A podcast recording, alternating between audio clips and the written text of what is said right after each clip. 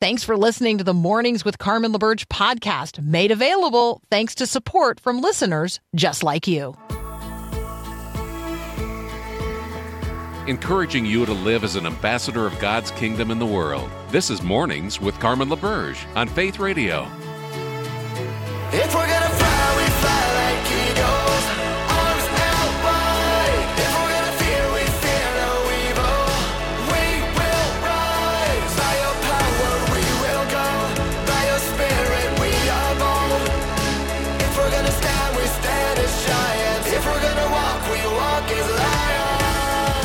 Well, good Friday morning. I'm Paul again, filling in one more time. Mornings without Carmen. Today, on Monday, Carmen returns. So back to Mornings with Carmen here on Faith Radio. Thank you for joining me. Question for you How many hats do you wear? Okay, think about it as a parent. okay, that's several hats right there, you know, chief cook, bottle washer, all that other stuff. Sometimes it's the same as an employee. When you're working for a company, you might have many hats there. Oh, you're a citizen, got that hat. Member of a church, got that hat. Oh, are you on a ministry team at your church? Okay, add another hat. And maybe you're part of a health club, a civic group, you name it, lots of hats. Lots of hats we wear. Our, our lives can be so fragmented at times. And that's just the start of it. Think about all the things trying to get your attention. You know, you're driving to work. Maybe you're seeing that one of those lit up billboards right now that's trying to get your attention. Your phone, maybe it just buzzed a few moments ago, somebody texting you, or you got a notification on one of your apps. Yep, that's trying to get your attention. And you know, there, there's so much that is trying to grab your attention, pull you in one direction, pull you another. So many hats, so many distractions, all of them saying, hey, do this, hey, do that. Wouldn't it be great to live in simpler times? At least less distracting times? well, our Growing Your Faith verse today, Deuteronomy 10, verse 12. Now, Israel, what does the Lord your God require of you? He requires only that you fear the Lord your God and live in ways that please Him and love Him and serve Him with all your heart and soul. Now remember, Deuteronomy, those were the final sermons of Moses before his death and before the nation of Israel entered the promised land after 40 years of wan- 40 years of that is of wandering and living outside of the land promised to them and promised to their forefathers. Now, I won't say life was easy. I mean, come on, no phones, no lights, no motor cars, not a single luxury, at least by today's standards. They had a lot of responsibilities to their family and their communities, but you know, life back then was a lot more basic. A lot fewer distractions, no billboards in the desert as they were traveling. Uh, but I said less, not none. And God knew this, especially as they're getting ready to enter and conquer the land of Canaan. The Canaanites still live there. God knew the Canaanites. As a group, they had become very wicked and rebellious against God. They were doing practices that, well, we can't say a lot of them on the air, believe it or not. God was ready to judge them and replace them in the land with the Hebrews. But God also knew that the Canaanites, if they couldn't stop the Israelites militarily, they would try to distract, dare I say, seduce the Israelites to worship false gods that were not really gods anyway and to live in ways contrary to his design. He knew there would be distractions and trials in life, so Moses called the people of God, put God first. Seek first his kingdom, his righteousness, as Jesus said. Start with fear of the Lord, which is, as we mentioned yesterday, the beginning of wisdom, and from there, intentionally live in ways uh, he called them in his law. And to top all of that, not just do it out of duty, because that could lead to resentment, but out of a love for God, to serve Him completely, heart and soul, everything, loving God with all they do and all they are. So, what are the distractions getting you this morning? Your cell phone distracting you? From the bagel that's right now in the toaster and that's starting to burn, or maybe you're thinking about, okay, first first day of March, is that ice cream shop open today? Because you know there's some that do that. Whatever it is, Remember, first things first fear the Lord your God and live in ways that please Him and love Him and serve Him with all your heart and all your soul.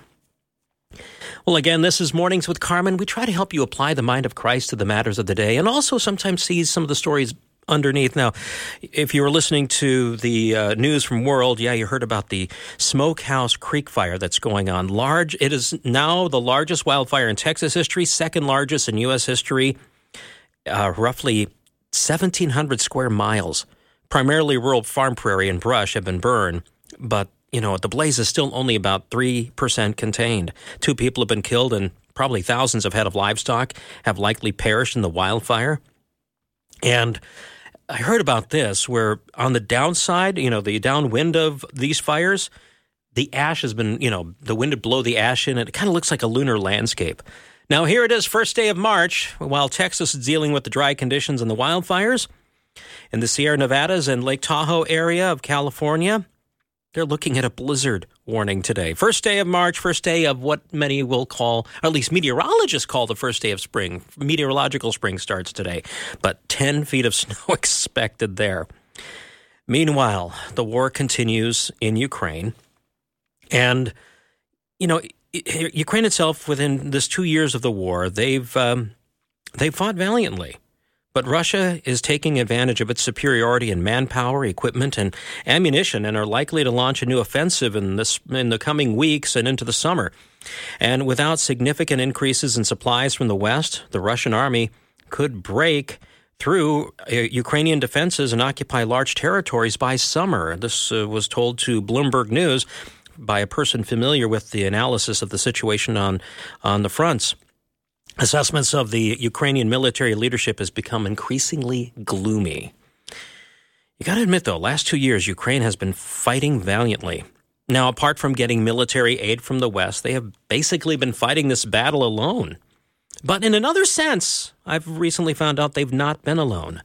Chaplains have been offering hope and encouragement to military personnel. Now, okay, yeah, chaplains, we're pretty used to them here in the U.S they've been a mainstay in the U.S. military for many, many, many years. But in Russian and Ukrainian cultures, it's been hardly, uh, it's, it's actually been almost unknown until God moved not that many years ago. And the story about the creation of the Ukrainian chaplains, military chaplains, well, I'm, we're going to tell that story next here on Mornings with Carmen. I'm Paul filling in. Thanks for listening to Faith Radio. This past Saturday was the second anniversary of Russia's invasion of Ukraine, or at least that's our perspective of it, because for many Ukrainians, this has been a longer battle. But the interesting story, or at least one of them behind this, is God has been preparing Ukraine's military spiritually even longer than that. It's an incredible story we hope to share over the next several minutes here on Faith Radio. I'm Paul, filling in for Carmen. Joining me now is Valentin Korenevych. He's on staff with the Kiev Theological Seminary, head of their chaplaincy leadership department, something that didn't exist many years ago matter of fact, chaplaincy in the Ukrainian military and Russian military didn't exist years ago. And we're going to hear that story. Also joining us, and we'll hear a little bit from him as well during our conversation, is Dr. Richard Perhai. He's the director of biblical theology and Masters of Divinity at Kiev Theological Seminary. We got a lot to cover, so Valentine, thank you for joining us. I want you to start by telling us your story about where you came from and how you came to Christ. I was born in 1965 in Republika Kazakhstan. My father and mother was born in Ukraine, but I was born in Kazakhstan. So you're ethnic Ukrainian? Yeah, yes, yes. Mo- mostly my life I live in Kazakhstan, and next I go to Russia, где я учился в военной школе. I, I went to Russia where I was studying in the military school. After military school, I come back to army in Kazakhstan and service with my young wife. I not believer because my father and mother not believer. My father was communist, and in army I also staying communist. Okay, we did hear another voice in there. That was Yaroslav Wozniak. He is going to be translating uh, for Valentin through the rest of this conversation. Valentin, continue to tell us your story. How did you come to know Jesus? Until the 1990, I didn't know anything about God and I didn't see Bible at all. I was an officer in Soviet army. And uh, Soviet government taught us that even Americans are our enemies and you should be against them. In 1991, someone gave me a New Testament outside on the street. And the same day, uh, someone else, another person, just gave me second New Testament and told me that thing, special thing for military guys. That's quite a message from God, getting two Bibles in one day. Okay, Valentine, what did you do from there? I decided to read New Testament, but I didn't understand anything. After uh, a while, I managed to get an interesting book of this author in Ukraine, Master and Margarita. Uh, it was Bulgakov's book. And the main character in this book was Satan. Then, firstly, in my life, I realized that Jesus Christ is a real person, not just fantasy of ancient Greeks. So, gradually, I started to come to understanding of that Jesus Christ is historical person. Hmm, Again, thank you for listening. I'm Paul, and talking with Valentin Korenevych, uh, who heads up the chaplaincy program through Kiev Theological Seminary, which, again, God has used amazingly in the last more than two years in that country. But as we continue your story, Valentin, now the Soviet Union collapses around this time, and you're hearing about God for the first time. What happens from there? So I had a choice where uh, should I live? because uh, my uh, we live in Kazakhstan. My parents were uh, from uh, Ukraine and my wife was from Russia. I was a couple I couldn't pray. So in 1992, mm, uh, I and my wife decided to come to Ukraine, and we came uh, here. Uh, There were lots of churches and interesting people, so I started to get to know with uh, Christian Christian people, and I met with people that uh, offered me free Christian literature, different magazines. Ah, it was Jehovah Wisdom, so uh, they proposed something that like Christian. So it was uh, they gave me not uh, Christian but uh, like Christian uh, magazines. Okay, so you're getting caught up in this cult, the Jehovah Witnesses. How did God deliver you from that? I really believed that they are true Christians. There was a problem because on the one hand I started to attend uh, Hall of Kingdoms, the like like Church of Jehovah's Wisdoms, but on the other hand my wife sta- uh, started to read the Bible and check what is written in these Jehovah's Wisdoms magazines. So uh, I was uh, on a high position as, a, as an officer, and I was really offended by my wife that checked my magazines. I'm a high uh, level officer. So uh, I even uh, was so offended, so I even slept in another room separately from my wife. It was difficult. Uh, and my wife even tried to uh, make some peace with me and restore our relationship. I continued to uh, attend Hall of Kingdoms, and I uh, told my wife that I will not leave my God even for the sex. But I also started to read the Bible, and once I read a verse that no one can uh, call Jesus Christ as a Lord uh, only by Holy Spirit. And uh, in one Jehovah's Wisdom's book, I uh, had read that um, we can admit uh, in some way Jesus as a Lord, but he was just a big teacher. So I uh, came to the one of the elders just to ask him about that. I asked this elder, "Is God for you is just a great teacher, or you can say that Jesus Christ is the Lord?" Normally, this uh, man al- always was smiling, but after this question, he stopped smiling and he became silent. I realized that I don't know why and how, but they maybe have problem with the Holy Spirit, and I cannot be with them anymore. Oh, wow. Again, we're talking with Valentin Korenevych. He is the head of the chaplaincy leadership department at Kiev Theological Seminary in Kiev, Ukraine. And Oh, okay, Valentin. God brought you out of the Jehovah's Witnesses. You still had to go back to your wife, and and also we want to hear how He got you involved in ministry. So I guess let's start with your wife. What you what what happened? So at home there was my wife who was more right than me because she was reading Bible and I was reading magazines. Uh, I was uh, an officer, so I couldn't just say sorry, I was wrong. And I decided and I created a plan. I just uh, came and said, Do you want to live in peace? I will not attend uh, Hall of Kingdoms, and you will not uh, tell me any more about any confessions that you want. And let us just uh, right now pray with you where God uh, desires us to go. It was uh, something like uh, children do. We just standed in the middle of the room, and I asked God, where you want for us to go and we agreed. Uh, we uh, made an agreement. Then I thought, we live in a nine uh, floors building where only military people live. Who will come here? Uh, the next morning, I was in the kitchen when I heard the uh, sound of ringing in our door. And one woman, she just came and told us, "Let's us go uh, to the church."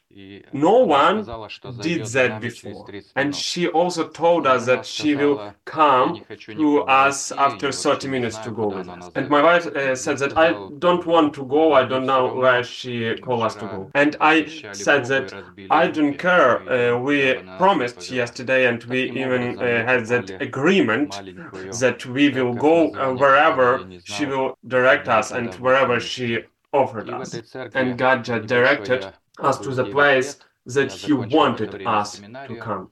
I was in this small church for nine years and I graduated from the seminary. It was time for preparation because I uh, didn't plan to be a believer. All right, you didn't plan, but God planned for you. That's the cool thing, Valentine. Well, I'm Paul, and thank you again for listening to Faith Radio as we continue this conversation in a few moments. We have to fast forward because Valentine becomes a pastor and then gets called to be the leader of a chaplaincy movement in Ukraine, something that traditionally hasn't been part of their military and social life. So we're going to hear more about this in just a few moments. Thanks for listening to Faith Radio. What season of life are you in right now? Season of life. There are lots of ways to answer that question. So, what season of life are you in right now? You may feel as if you are in a season of hopeful expectation or a season of desperation. You may feel as if you are in a dry season or a rainy season or maybe a season of abundance. Maybe this is a transitional season for you. What season of life are you in right now? Let me say first that you're not alone in whatever season you are in. And let me also say that God wants to meet you and be with you in that current season, even in that season of wilderness or dryness. And God wants to lead you through that current season to the next one. Discover what God is doing in your life now and where He's leading next at this year's Set Apart Conference for Women. It's March 8 and 9 at the University of Northwestern St. Paul. You can register today at setapartconference.com. That's setapartconference.com. God doesn't call the qualified. He qualifies those he calls. We're hearing that story this morning here on Faith Radio. I'm Paul, and we continue our conversation now with Valentin Korenevych, who is on staff with Kiev Theological Seminary in Ukraine with their chaplaincy leadership department. We are also joined by his translator, Yaroslav, and uh, Dr. Richard Perhai, who's also with Kiev Theological Seminary. Let's continue talking with you, Valentin, because, okay, God called you, as we just heard. He equipped you. He, he, made you a pastor for a while, and then he moved you on to a new opportunity to start a chaplaincy organization within that country. Now, how did that all come about? In uh, 2008, after eight years, we started a new church, and simultaneously, one American he offered me to start a chaplaincy program. I didn't know how to be a pastor, how to plant a church, and what does it mean to be a chaplain, but I thought that if God wants me to do that, why not? I remember we came to the seminary and there was a meeting where Richard was also, and it was 16 years ago. So eight years God uh, prepared me for that, and and 16 years I am working with the chaplaincy program in the seminary. We didn't know that there will be a beginning of the war in uh, 2014. We didn't know that uh, two years ago there will be uh, there would be a beginning of full-scale aggression. But God knew, and He let me pre be prepared to help these people to be prepared for the work and for me to be in the seminary to support these people who will serve. Yeah, this is really amazing, Valentine, because again, with Bruce Kittleson from Olive Branch bringing this idea of a chaplaincy, uh, chaplaincy is not something that was well known or at least done much in Ukraine and Russian culture, right? Yes, uh, that's true. And as I mentioned, I was an officer of, uh, of, logistics, and I have never heard and I, I have never known anything about chaplaincy. And this American, Bruce Kittleson, he took me to the United States, to the one military base in Virginia, and he showed me and told me that uh, there are chaplains and uh, there is their service, their work. And then he took me to the Washington state to Walter Reed and he uh, he told me that that's the hospital chap, uh, chaplain. Then he showed me the chaplaincy school and uh, told me that there is a place where chaplains are studying so when I returned to Ukraine, I had lots of books about the chaplaincy in English language. Sure. I weighted my suitcase and it was 22 kilograms and I had only one more kilogram to put something else. And I, I faced the choice: what to, should I do? To take more books about chaplaincy or buy peanut butter for my kids because it's really something special in uh, Ukraine. And peanut butter one.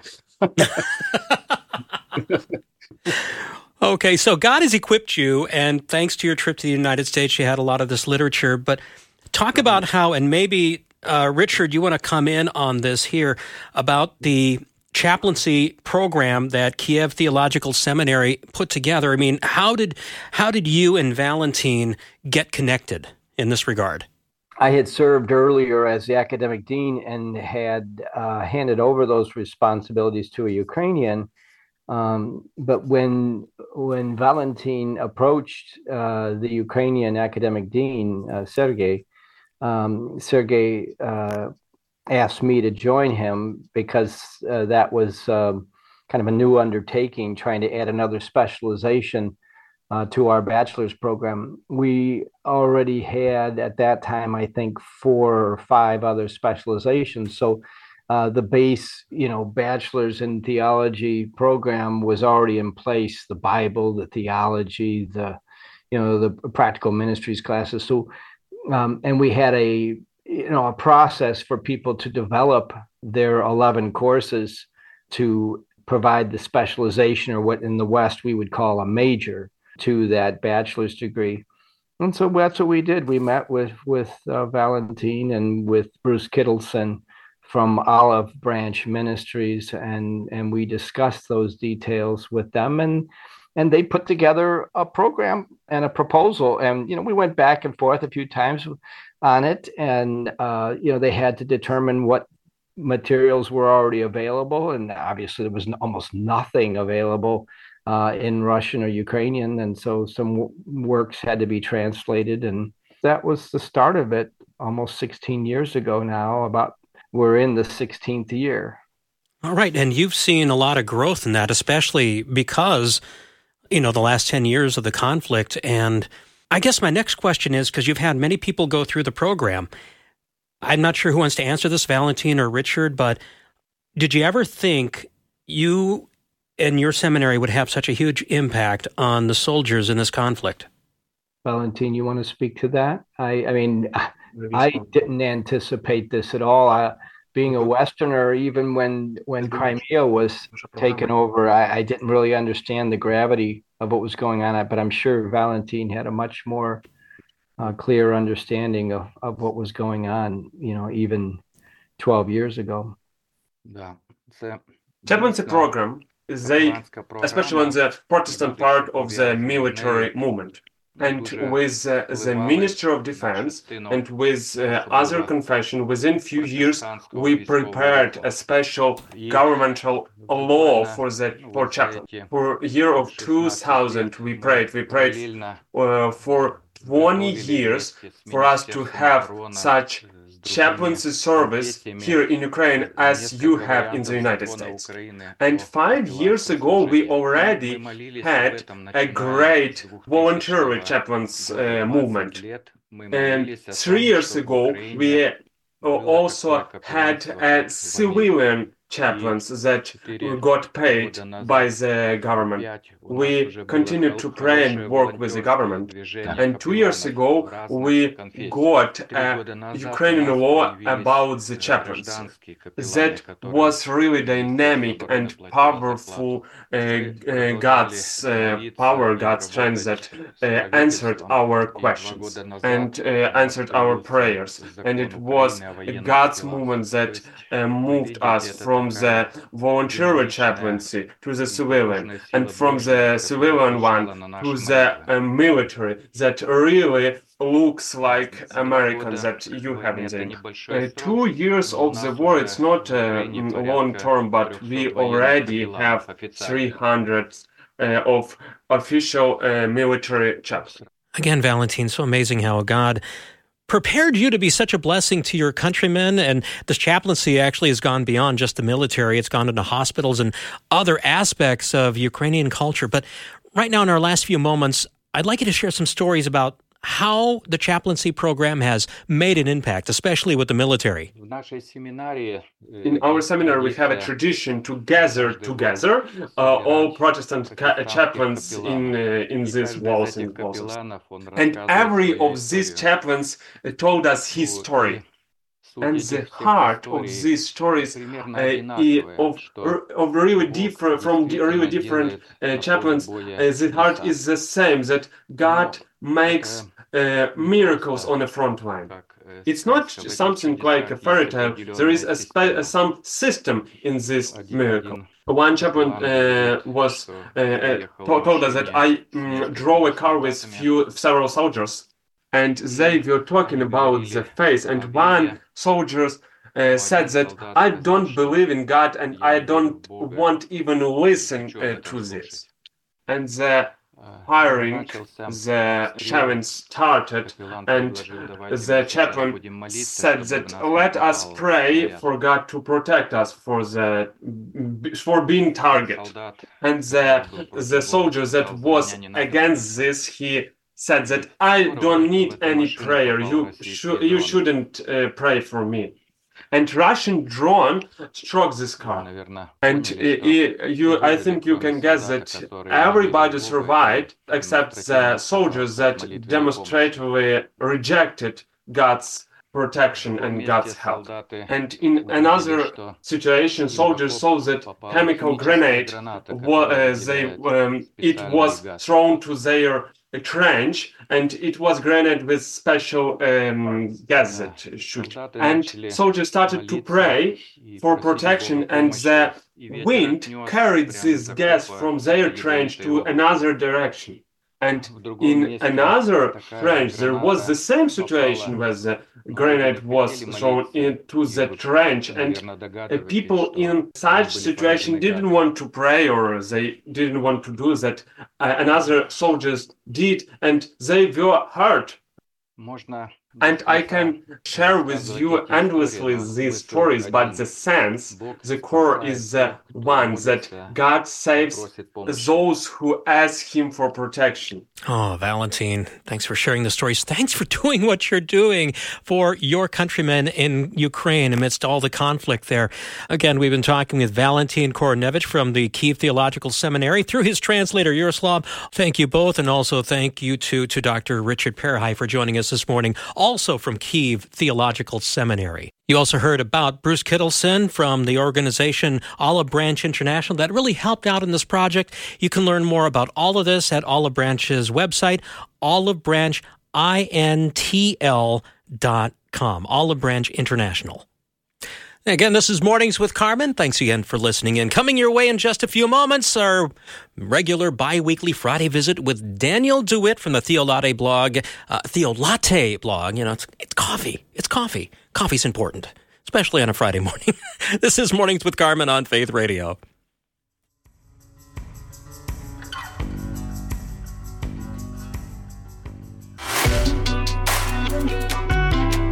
Again, thanks for listening to Mornings Without Carmen. She'll be back in on Monday. I'm Paul. Here it is, first day of March this Friday. Yesterday was National Toast Day. Today is National Peanut Butter Day, which brings up the all important question that I'll have to ask Dan DeWitt right now. Uh, who's with the Theolatte blog? Along with that coffee in the morning, you have the toast with with what peanut butter, creamy or chunky? Oh, chunky all day long. Really? Yes. I'm, yes. I'm more of a creamy guy. I mean, I'll do chunky, but I prefer creamy. Just, just me. I guess. Yeah. And I, as a kid, I used to put peanut butter in a, a coffee mug and then put syrup in it and then stir it together. What? peanut butter and syrup. It's amazing. That oh. will change your life, Paul. Maple syrup or what?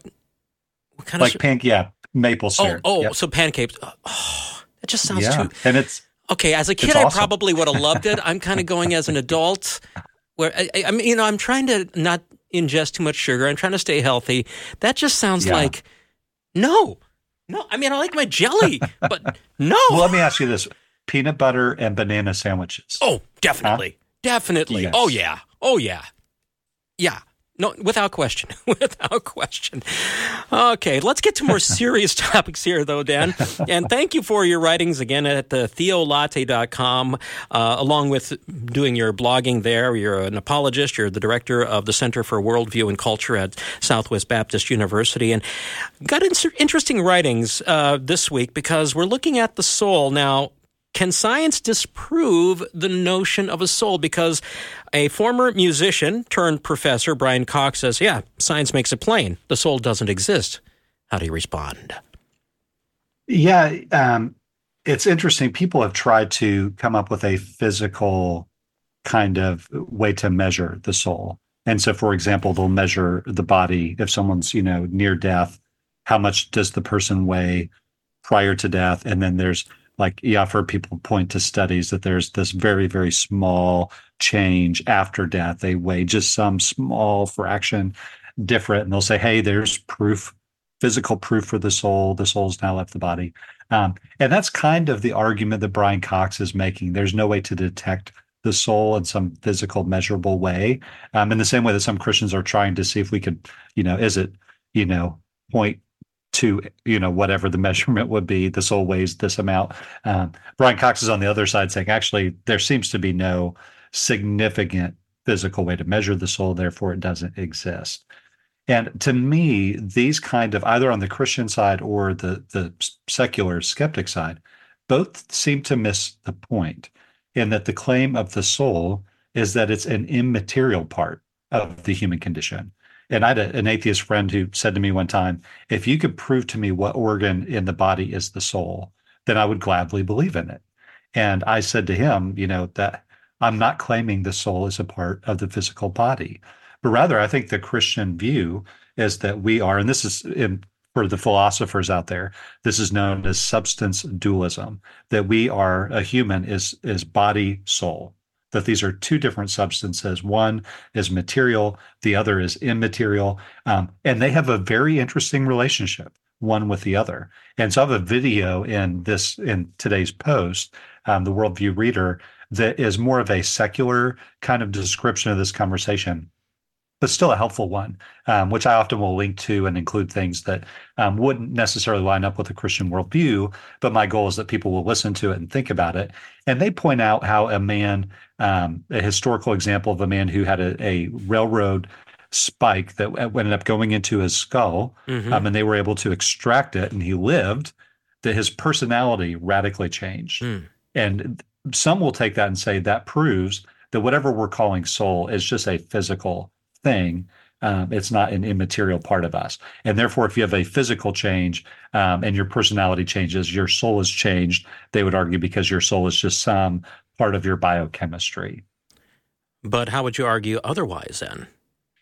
Well, I, I, I would say um, that the example I've used sometimes comes from Ghostbusters, the movie Ghostbusters. Oh, okay. The original old school OG. I've been Ghostbusters. slimed.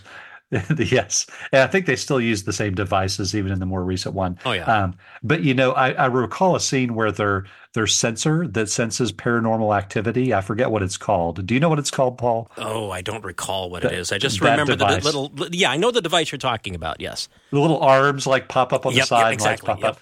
Um, like there's a scene where that's broken, and just because it's broken doesn't mean there's not paranormal activity going on. You can't Mhm. say that this device that measures it, if it's broken, that there's there are no ghosts. Mm. Now, to move into our discussion, if there is this immaterial part of the soul, just because the machine of our body is broken and the two aren't able to interact in perfect sync, doesn't prove the soul doesn't exist. So I would argue that a person who has dementia, um, who's losing their cognitive faculties, their abilities, that doesn't mean their soul is somehow diminished, but rather the machinery itself is is being affected. And so for the Christian view, we understand and value both the body and the soul. And I think in our cultural moment, with a proper and helpful um, emphasis on well being, there's this return to caring for this part of us. Of course, the body, a good diet and Mhm. exercise and rest. But there's also a part of us that I think a growing number of people are giving focus to our spirituality. That Mm. there's something in us that's immaterial, um, but it's it's still us. Yeah. And so that that my argument would be just because the machinery is broke does not mean the soul is there, and that our worth is not determined by our our physical or cognitive abilities, but as humans Mhm. created in the image of God, as body and soul, um, we're able to respond to God um, with heart, mind, strength, and soul, and we're able to respond to others with heart, mind, strength, and soul. And of course, Jesus said, you know, the, the greatest command is to love God um, with heart, mind, strength, and soul, and to love others, your neighbor as yourself. Ooh, you're picking up on our uh, growing your faith verse today, which talks. It's from uh, it, it's from Deuteronomy ten twelve, and now Israel, what does the Lord your God require of you? He requires that you fear the Lord your God, live in a way that pleases Him, and love Him and serve Him with all your heart and soul. So you're tying in there. Atheists have a problem here too. I mean, they want to if they want to talk about measuring or, or such. How do you measure something like love? That's absolutely right. And that's the challenge that that that's the challenge that people who reduce all of the human experience down to scientific um, and I have a an article that you helpfully sent me uh, that I've linked to um, how we need to put an end to this kind of reducing everything down to merely scientific descriptions. if we do that, what's lost in the mix and what atheist philosophers and scientists recognize is what it means to be human Mm. because none of us get out of bed in the morning and live for the law of gravity. It would be hard to function in the world without the law of gravity. Um, so we can't live without it, but we don't live for, it. Ah, and so yeah. these these scientific values are are are meaningful ways to understand and measure the world, but we know that there's something more. We know that there's there are these immaterial values like love and beauty and justice and friendship, um, poetry. These are things that we can't reduce to merely um, the the chemical properties of the ink on the paper when someone writes a poem. A poem is more than that. The truths of those things are more than that. So no one's living for the chemical properties of the ink.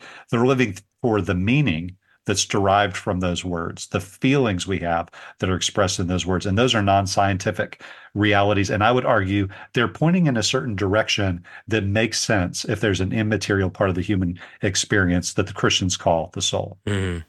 We could say the same about the whole, as you were mentioning, scientism, that movement, because there's a lot that they embody that is philosophical. It's more ethos than it is actually. Anyway, we're talking with Dan DeWitt, who's a lover of uh, peanut butter and syrup, as is Lori from Texas. She she texted Yes. in at 877-933-2484. She's right there with you, loving mixing the mixing the pancake syrup in with the peanut butter in a in a So cup. good. Uh, okay, I might try. I might try it. We'll see. But please do. when we continue, okay, we talked about the division of, you know, you have the atheists and the Christians and, you know, can the soul be measured? But there's another group of people who kind of kind of go, well, there's something maybe there somethingism. We'll talk about that next as we continue talking with Dan DeWitt here on Faith Radio. 150 million people 150 million people actively use one particular app every month in the United States of America.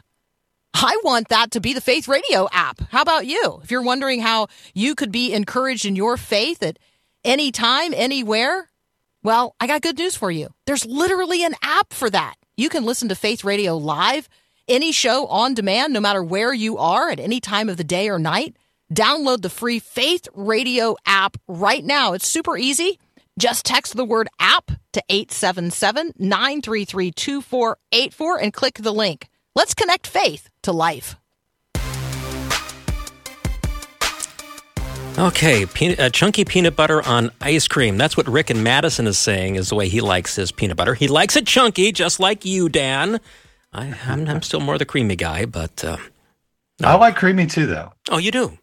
Well, I mean, that's yeah. usually what you get when you get yourself like a Reese's peanut butter cup. So, yeah. Okay, I'm getting myself I love hungry. Reese's too. I know. oh, you said Reese's. I uh, is that the wrong one? Well, well I, I like some too. people pronounce it Reese's, others it's Reese's. If you ever listen to the commercial, oh, it's gotcha. Reese's, but some people say Reese's. Reese's. Oh well, whatever. you get that like an eye. Like there's an eye in there. Before yeah, yeah, the, no, yeah. that makes sense. Anyway, well, let's talk about something ism right now because as we were talking before you know you have the divide between those who the, the atheist worldview and the christian worldview there's some yeah. people who don't want to subscribe to either they subscribe to something ism yeah, I, I had not heard of this category before. You know, of course, in, in North America, we often talk about nones, um, mm-hmm. N O N E S, people who would no longer identify with any specific religious tradition. And often they still, th- that group still believes in God. So when they, you know, dig in, dive deeper into their beliefs, they'll see that they still have some belief in God. Um, but I was, I was having dinner with a friend who's a ministry leader in, in the Netherlands and he described a Dutch word. It's eat, eats. I, am not sure how to pronounce it right. I E T S, and it simply means something. And so, because of the growing number of people who, when they were asked what they believed, they would use this Dutch word um, because they speak the. That sounds about right. They speak the Dutch language. Um, it is actually a formal category now that hmm. they can check the box. So you could be Christian or Muslim or Hindu or something like that. But then you could also adhere to somethingism. Hmm. And I thought, well, that's really interesting. Um, it, there's a parallel to what we've seen in, in here in North America, but I also think it, theirs might be a little different. But I found an interesting article that I linked to in my article. The title of my article is simply Somethingism. It's in the Worldview Reader. And the article I linked to gives this description of somethingism. And I'll quote Times of great change are also fearful times. People feel uncertain, at sea. Many people feel they have little or no control over their lives. And that makes some of them angry. Spirituality is the answer. Some say we've reached the end of the grand narrative. Not only is Christianity passe, but the meta stories, the overarching stories, to insert a little commentary mm-hmm. there, these overarching stories that tell us science or socialism will bring ultimate salvation have also failed to pan out.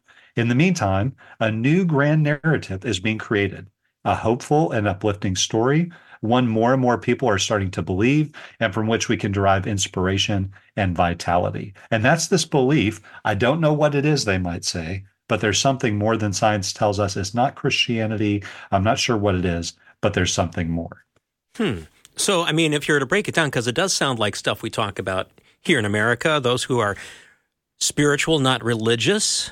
But there, okay, you, you you outlined some broad beliefs about somethingism. But I guess that's where we want to look at next. What do these people who are somethingists, if that's a word, believe? yeah, so the article outlines seven things, and the, the seven things are that all religions tell the same story.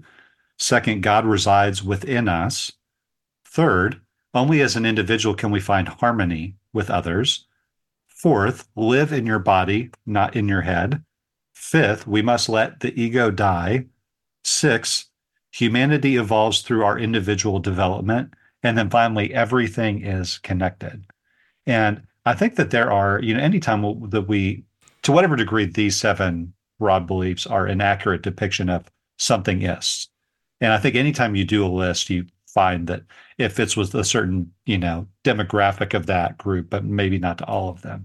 Um, but these categories really fit well um, in an Eastern perspective, yeah. in e- Eastern religions. The, the belief that all is one mm-hmm. and that all is God.